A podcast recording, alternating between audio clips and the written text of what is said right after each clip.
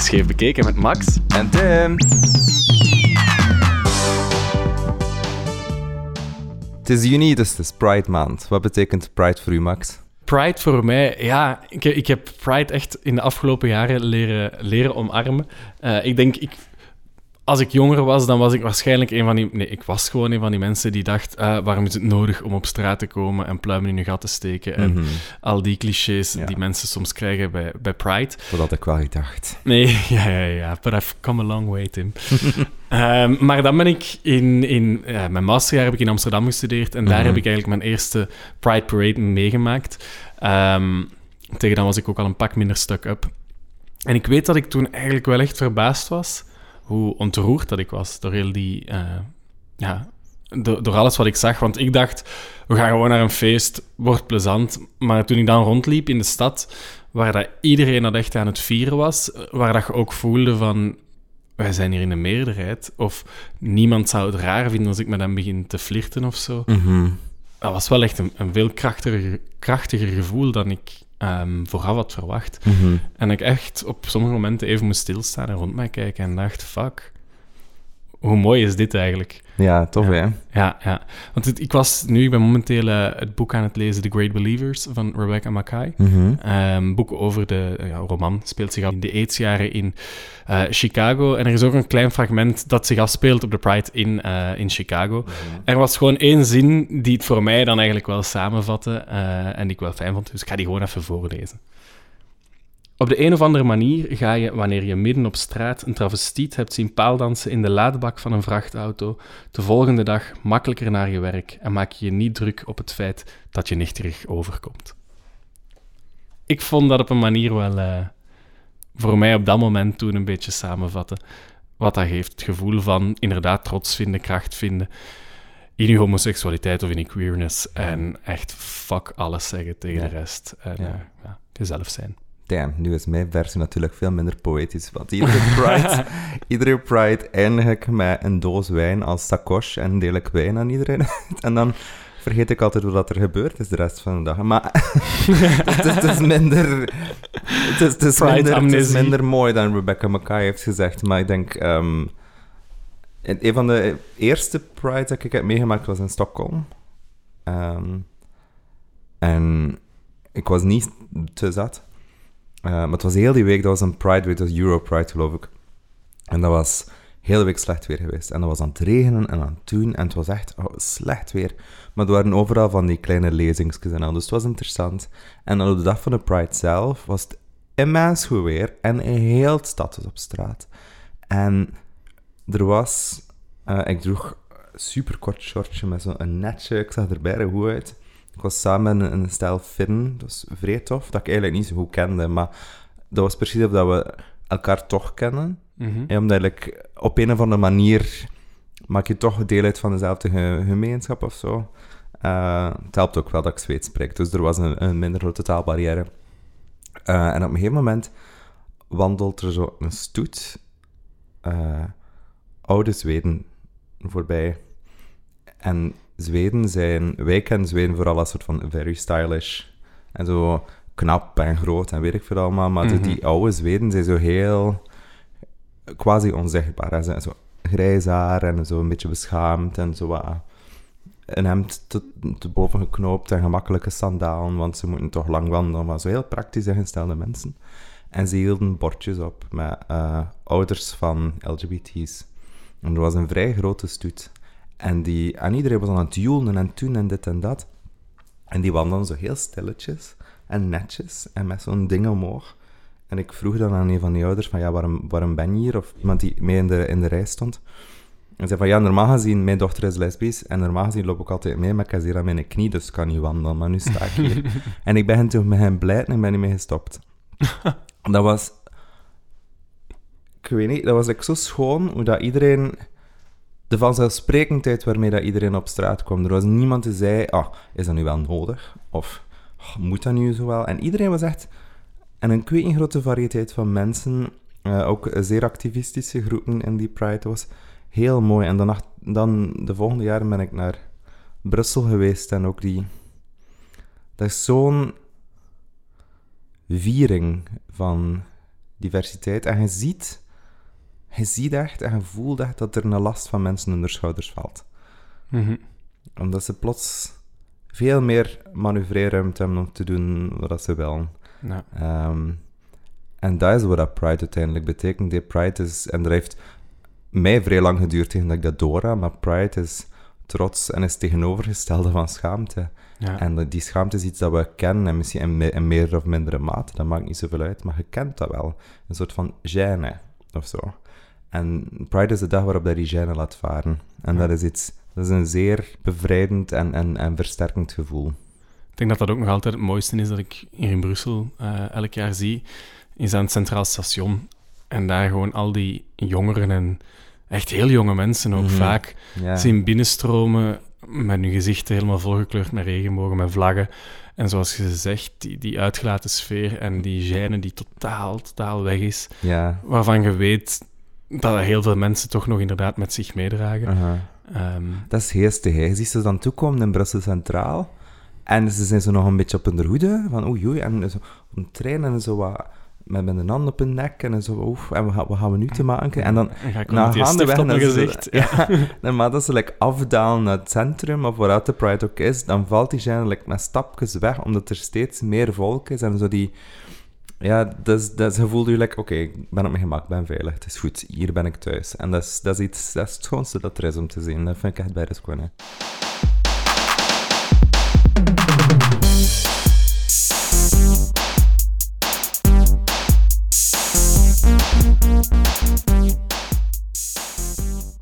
We gaan dit jaar helaas niet op straat kunnen komen om Pride te vieren. Door de coronacrisis natuurlijk. Maar ik weet niet, Tim, heb jij de regenboog gezien op 6 juni in Brussel? Ik, moet ik moet eigenlijk zeggen van ja, ja, maar eigenlijk niet, want ik was frieten aan het eten bij iemand. En het is pas achteraf via sociale media dat ik iets heb gezien. Ja, de Double Rainbow in Brussel op 6 juni was inderdaad niet te ontkomen op sociale media. Ik denk dat bijna iedereen die hem heeft gezien er een foto van heeft genomen. Heb jij hem gezien? Ik heb hem gezien. Ik ehm, wandelde gewoon even langs mijn raam en echt uit mijn ooghoek zie ik zo, "Huh, wat, is dat? En ik draai terug en ik zweer het, ik zie gewoon een van de meest heldere, een van de mooi- mooiste regenbogen die ik in mijn leven al gezien heb. En als er ergens een god is, een gay god, weet ik veel, dan ehm, kwam dit toch echt wel heel dicht in de buurt. Want ja, het is een jaar zonder Pride, of zonder officiële viering op straat. Mhm. Dat zeker. En om dan net in Pride Month de mooiste regenboog van je leven te zien, ehm, dan is het moeilijk om niet een klein beetje bijgelovig te worden. Ja, toen maar, ik zat frieten te eten. ja, eh. Slechte gaypunten. ik ik denk dat jij op een slecht blaadje staat bij de gay gods. Eh ja, wellicht, ja. De regenboog. Nee, het was, het was een mooi zicht. En eh, het zijn kleine manieren, denk ik, waarop we dit jaar Pride moeten vieren. De mijne, mijn eh, regenboogvlag hangt ook uit. Ja? Enfin, eigenlijk is het een topje van de Primark dat ik ooit een keer kapot heb geknipt om ergens te dragen, weet ik veel waar. Nee, weet ik veel waar. In Fire Island, vorig jaar voor de World Pride in New York. Ja? Eh wow, een verre geschiedenis. Maar dat hangt nu bij mij thuis in Molenbeek uit, op, op het vierde verdiep. Mhm. Zo'n sluns eigenlijk. Maar bon, ja, ik dacht, ik kan toch niet niets doen. Het is, het is het minste dat ik kan doen. En nu hangt dat daar, ja. Nou, ik heb er ook... eh, Ja, nee, ik heb er geen eigenlijk. Eh, dus ik zou dringend een, eh, een vlag moeten ergens op de kop tikken en ook uit mijn raam hangen. Ik denk dat we nu effen zijn met de bad gay points. Ik heb de regenboog niet gezien en jij hebt er geen. En ik, ik heb er gewoon geen. ik heb er geen op mijn Instagram-profiel. Dat is pas flauw activisme. Mhm. Goed, en daarmee is het woord er wel uit. Activisme. Want ook al zijn er geen Pride Parades dit jaar, er is wel overal protest. De Black Lives Matter-protesten die zijn al weken niet uit het nieuws weg te slaan, en terecht. En in LA is daardoor een Pride-mars vervangen door een Black Lives Matter-mars. En die parallellen die zijn eigenlijk wel historisch. Maar Tim, die kan het beter uitleggen dan ik. Ja, in de VS gaat eh, Pride terug naar zijn roots eigenlijk. Hè? Want Pride is gestart in 69, of ja, in 70 eigenlijk, een jaar na de Stonewall-rel, als een reactie tegen extreem politiegeweld tegen homo's.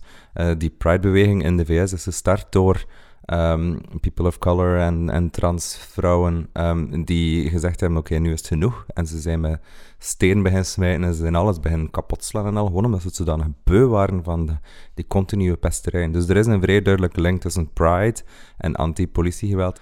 en veel Pride-marsen en Pride-bewegingen in de VS neemt nu ook op mee voor Black Lives Matter movement. Uh, en dat is wel zeer inspirerend, ook omdat we zijn dat een beetje vergeten. Hè? Mensen zoals wij zijn... Voor ons is Pride een viering van hetgeen dat er verworven is. En um, we zijn vergeten eigenlijk dat Pride lang een protest was. Ja, inderdaad. Er wordt elk jaar wel een actieplan voorgesteld. Maar voor mensen als ons voelt dat toch een beetje als iets dat in de marge van de festiviteiten gebeurt. Uh, maar, maar tegelijk is feest toch ook een vorm van protest, toch? Ja, het is, het is echt essentieel eigenlijk dat dat een feest is, omdat uh, ook de link tussen, uh, dat klinkt echt zo nozel eigenlijk, hè, maar de link tussen het uitgaansleven en, en de gay movement is echt bijna belangrijk. Want in alleen maar op, op cafés en plekken waar je feest, dat elkaar kon tegenkomen in relatieve veiligheid. De straat was nooit iets voor ons. En door dat feest eigenlijk op straat te brengen, verover, herveroveren die straat. Al is maar voor een dag, al maar voor een achternoon. Maar dat is bijna belangrijk dat dat feestend gebeurt. Of dat is like, essentieel voor die pride of zo. Maar we mogen echt wel niet vergeten dat voor veel mensen dat dat protest uh, levensnoodzakelijk is vaak. Ja, en daarom zijn we gaan spreken met Rachel Moore. Zij is mede-organisator van de Pride in Brussel en voor haar is Pride echt wel protest. En niet alleen in mei, wanneer we het hier vieren, maar het hele jaar door. Ze zet zich elke dag in als coördinator van de Rainbow House in Brussel. Dat is de koepelorganisatie van LGBT-verenigingen in onze hoofdstad. En als zwarte biseksuele vrouw zet ze ook echt wel de puntjes op de i van intersectionaliteit. Dus zij weet op verschillende fronten waarom dat Pride nodig is en wat er precies gebeurt. En ook wat er achter de scherm gebeurt. Zij spreekt ook met de Flikken bijvoorbeeld. Ze spreekt ook met andere organisaties. Ze spreekt ook met politici. Dus het is wel heel interessant om te weten wat zij ervan vindt. We laten het woord nu aan Rachel en vroegen haar naar haar eerste Pride.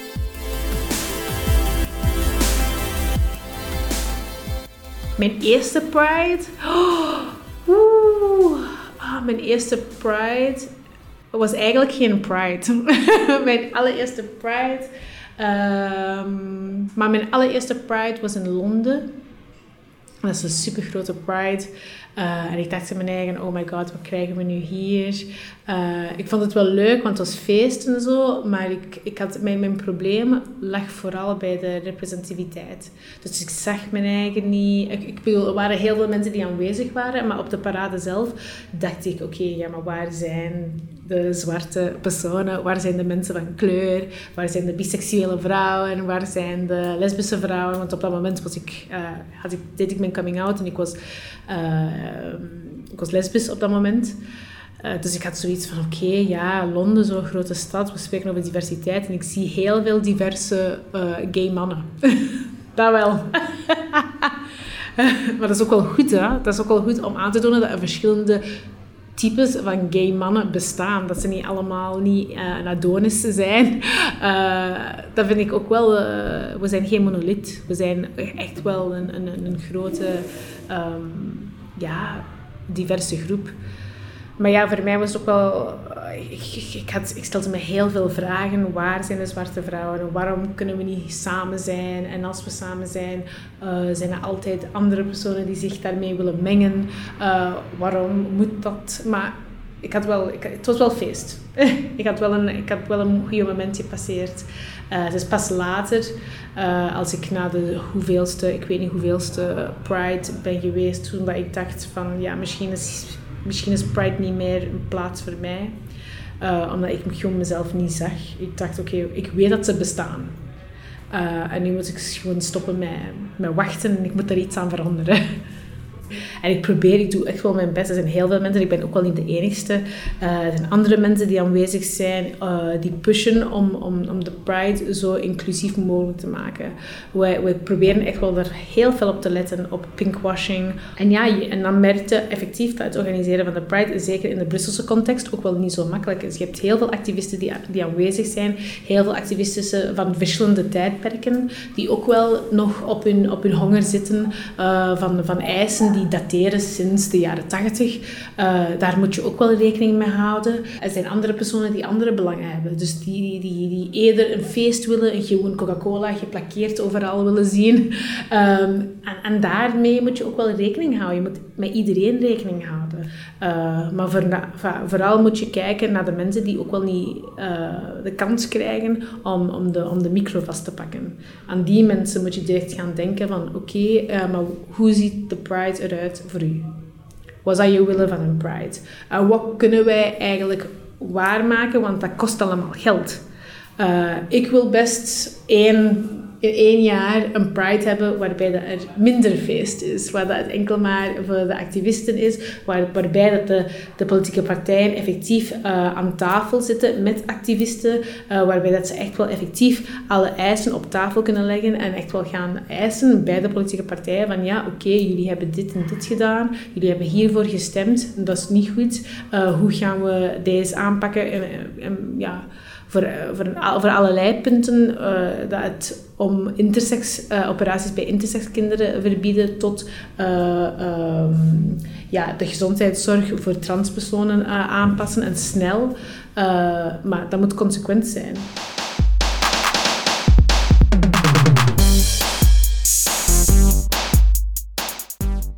Ja, ik ben ook wel een van die personen die dan denkt van ja, Pride, het is, het is, ik kan er wel best zonder leven. Uh, maar ik weet dat het eigenlijk... Ik doe het als eerbetoon voor de anderen die al voor mij zijn gekomen. Er zijn heel veel mensen die gevochten hebben om die dag te mogen hebben. Ik kan het niet eens beginnen te in, te beelden hoe dat het was bij het begin. Bij de allereerste Gay Pride. Ik denk aan die mensen. Ik denk, die mensen waren waarschijnlijk een groep of 10, 30 op straat. Um, en misschien had ik niet zoveel gemeen met die personen, maar het feit dat ze wel op straat zijn gekomen om hun rechten op te eisen, dat ze durfden hun eigen zodanig in gevaar te zetten, zodanig dat wij nu vandaag op straat kunnen feesten, dat, daarvoor moet ik, dat, moet ik wel erbiedigen. Dus dat, vind ik wel uh, belangrijk. Ik denk dat de meeste mensen niet begrijpen dat onze vlag uh, constant in verandering is. Uh, want we willen juist dat het inclusiever wordt. Zelfs uh, bij de andere veranderingen of aanpassingen, wat de, zo de zwarte en de, en de, bruine streep die erbij gekomen toen in een tijd, hebben veel mensen gezegd van oh nee, dat, dat, dat, dat, ziet er niet uit, het is niet mooi en het hoeft toch niet, de kleuren zijn toch genoeg. Ik zeg, maar nee, als we, als we terugkijken naar Stonewall in onze globale uh, historiek of geschiedenis, LGBT-geschiedenis. Uh, als we naar Stonewall kijken, we, weten toch allemaal dat het zijn voornamelijk de zwarte en uh, de uh, Latino uh, mensen die opgepakt werden. De mensen van kleur die opgepakt werden. die zelf hun eigen lichamen en zichzelf in gevaar gezet hebben om, om juist aan hun, hun, hun, rechten op te eisen. Niet enkel hun rechten, maar onze rechten. Want we gaan ervan uit dat onze gemeenschap echt wel super open is, super divers is. Maar als we kijken naar de minderheden binnen ons eigen community, uh, worden ze ook wel niet zo goed behandeld door de meerderheid. Uh, en om te denken dat wij echt wel de beste gemeenschap zijn, uh, nee, we hebben ook wel onze eigen problemen met racisme, met discriminatie, met transfobie, met allerlei andere soorten discriminaties. en ik denk dat het, het wordt ook wel tijd 2020, 2020, uh, wordt echt wel eens jaar van moeilijke gesprekken op tafel te leggen. Daar moeten we echt wel voor openstaan. Uh, kijken, uh, wat weten de gays over de transgenders? Wat weten de lesbiennes over uh, de biseksuelen? Wat weten de biseksuelen over de gays? Uh, dat er meer interesse getoond wordt door de andere, door de kleinere groeperingen binnen onze gemeenschap. Daar, daarvoor staat ik wel open en dat wil ik. Naar de toekomst toe zou ik graag willen dat gays zich meer gaan interesseren dan uh, wat er gezien wordt op Grindr en, en, en, zulke apps. Um, dat ze effectief opkomen voor de rechten van transpersonen, dat ze effectief gaan vragen stellen bij transpersonen, uh, hoe dat ze eigenlijk te werk kunnen gaan, hoe dat ze eigenlijk goede allies kunnen zijn. Um, omdat ze nog altijd de, de meest geprivilegeerde groep zijn binnen onze gemeenschap. Uh, dat ze niet telkens gaan zeggen van, oh ja, maar wat is deze nu weer, de trans, en uh, wat is deze nu weer met de biseksuelen. Ik ben zelf biseksueel, dus ik ken dat. Uh, ik krijg zowel discriminatie langs de hetero-kant van onze maatschappij als bij de, de LGBT-gemeenschap.